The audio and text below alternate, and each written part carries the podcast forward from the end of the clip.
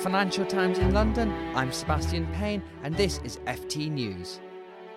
At 9.30am on Tuesday morning, the UK Supreme Court announced that Parliament will have the final say on the process of Britain leaving the EU. Last year, the High Court ruled that primary legislation would be needed before Prime Minister Theresa May could notify the EU of the UK's intention to leave. In a much discussed and hyped case, the government lost and appealed to the Supreme Court, which means a bill will now have to go through the House of Commons and the Lords before Article 50 can be triggered. This is how the Attorney General Jeremy Wright and Gina Miller, who brought the case to the High Court, described the ruling. Of course, the government is disappointed with the outcome, but we have the good fortune to live in a country where everyone, every individual, every organisation, even government, is subject to the rule of law. So the government will comply with the judgment of the court and do all that is necessary to implement it.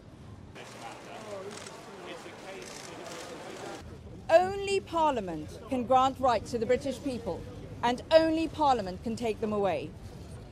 No Prime Minister, no government can expect to be unanswerable or unchallenged. Parliament alone is sovereign.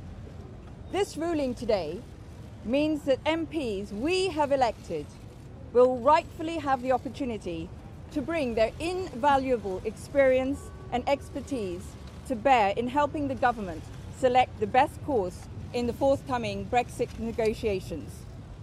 Negotiations that will frame our place in the world and all our destinies to come. I'm delighted to be joined by two of the FT's finest judicial minds, Jane Croft, our legal correspondent, and David Allen Green, our legal commentator, to pick through the ruling and what it means. Thank you both for joining.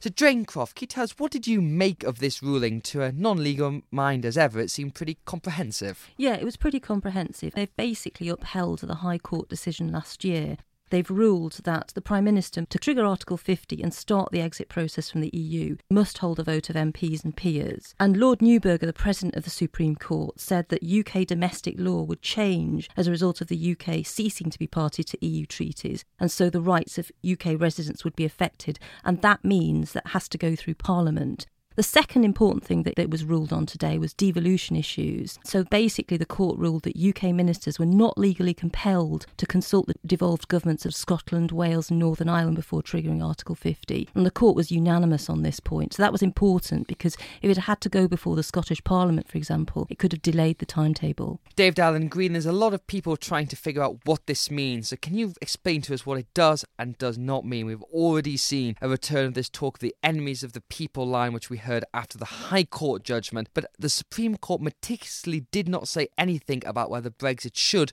or should not happen. What the Supreme Court has done is draw a map, a map of where the government has to go to achieve Brexit and a map of where it can't go. The one route which is now closed off to the government is to make the Article 50 notification just by the so called royal prerogative alone. That route has now been closed. The government can't do that even if it wanted to, it would be unlawful. The route the government has to go down is that it has to have primary legislation. The Supreme Court wasn't terribly prescriptive about what that sort of legislation should be. In one key paragraph, it says the form such legislation should take is entirely a matter for Parliament. It could be brief, there is no equivalence, the court said, between constitutional importance of a statute and its length and complexity. In other words, it is open to the government to just do a one clause bill. So that is the route the government has to go down. Another route which the Supreme Court has said the government doesn't need to go down is the devolution route. There's no requirement for it to even consult the Northern Irish and Scottish and Welsh devolved governments, let alone obtain their consent. So it's best seen as a map which the Supreme Court has provided for the government to go down in making the Article 50 notification. We'll come back to the devolved point in a moment because it's a fascinating one. But on this map that you see we've now got, we've heard a bit more detail since the ruling this morning. The David Davis, the Brexit Secretary, made a statement in the House of Commons and said the government will bring forward a bill, quote unquote, within days and he said this will be the simplest possible bill. There's been talk that that bill could mirror the motion that we had last year, which was a non binding motion, simply saying MPs support the will of the people and activating Article 50. Do you think there's a case they could simply replicate that motion in a bill and that would be enough? It would have to be presented within days because the end of March is within weeks, and so we really have six no weeks, option, I think. Option, and if you cut that down to what days are actually available for Parliament to properly debate and scrutinise the bill, that's going to make it very tight indeed, even with a good wind behind it. The government will be aiming to have a simple one clause or two clause bill, almost something you could treat. It would be that short. It would just be giving the government the legal power to make that notification. The Commons have already passed a motion in support of this, and it may well be that the Commons doesn't provide any sort of delay. Some MPs are saying that they want to have various amendments, but ultimately the government has the majority in the Commons, and those who are voting against it haven't got the numbers to delay it much. The question is whether the Lords will. The Lords cannot stop the bill ultimately, but they can delay it theoretically for up to a year. And there's nothing in the referendum result which means that the Lords are obliged to go by the March deadline. The March deadline is self imposed by Theresa May. There's no democratic mandate for that. So there's no reason why the Lords have to comply with the March deadline and every reason why the Lords might be trying to amend the bill to ensure that the UK stays part of the single market. This is the next constitutional question, Jane, we've got to face. We've just gone from one straight into another. So I suppose the real question now is does the Lord say we're going to go along with this simple Article 50 bill, not try and amend it and have our say later down the line? Or do they choose this moment? And this is obviously taking into account the huge public pressure on Parliament to get on with Brexit in a way. There's a big group of people, the 52%, who are saying saying we voted last June to leave the EU.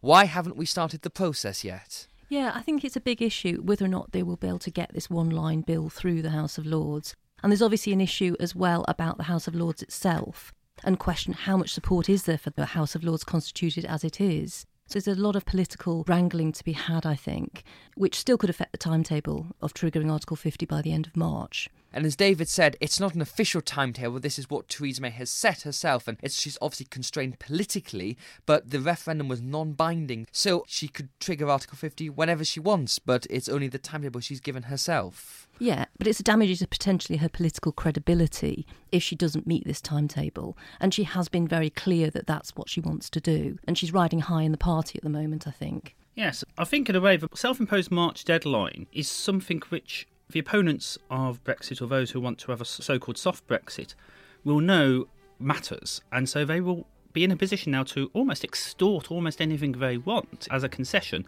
as long as the government can beat its chest and say that it's kept this March deadline.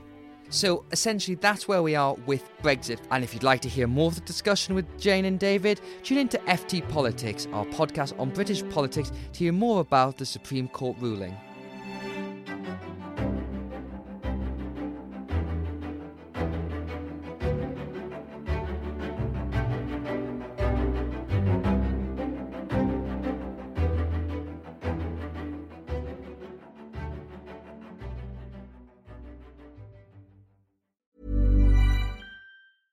Support for this podcast and the following message come from Corient. Corient provides wealth management services centered around you. As one of the largest integrated fee only registered investment advisors in the U.S., Corient has experienced teams who can craft custom solutions designed to help you reach your financial goals, no matter how complex. Real wealth requires real solutions. Connect with a wealth advisor today at Corient.com. That's Corient.com.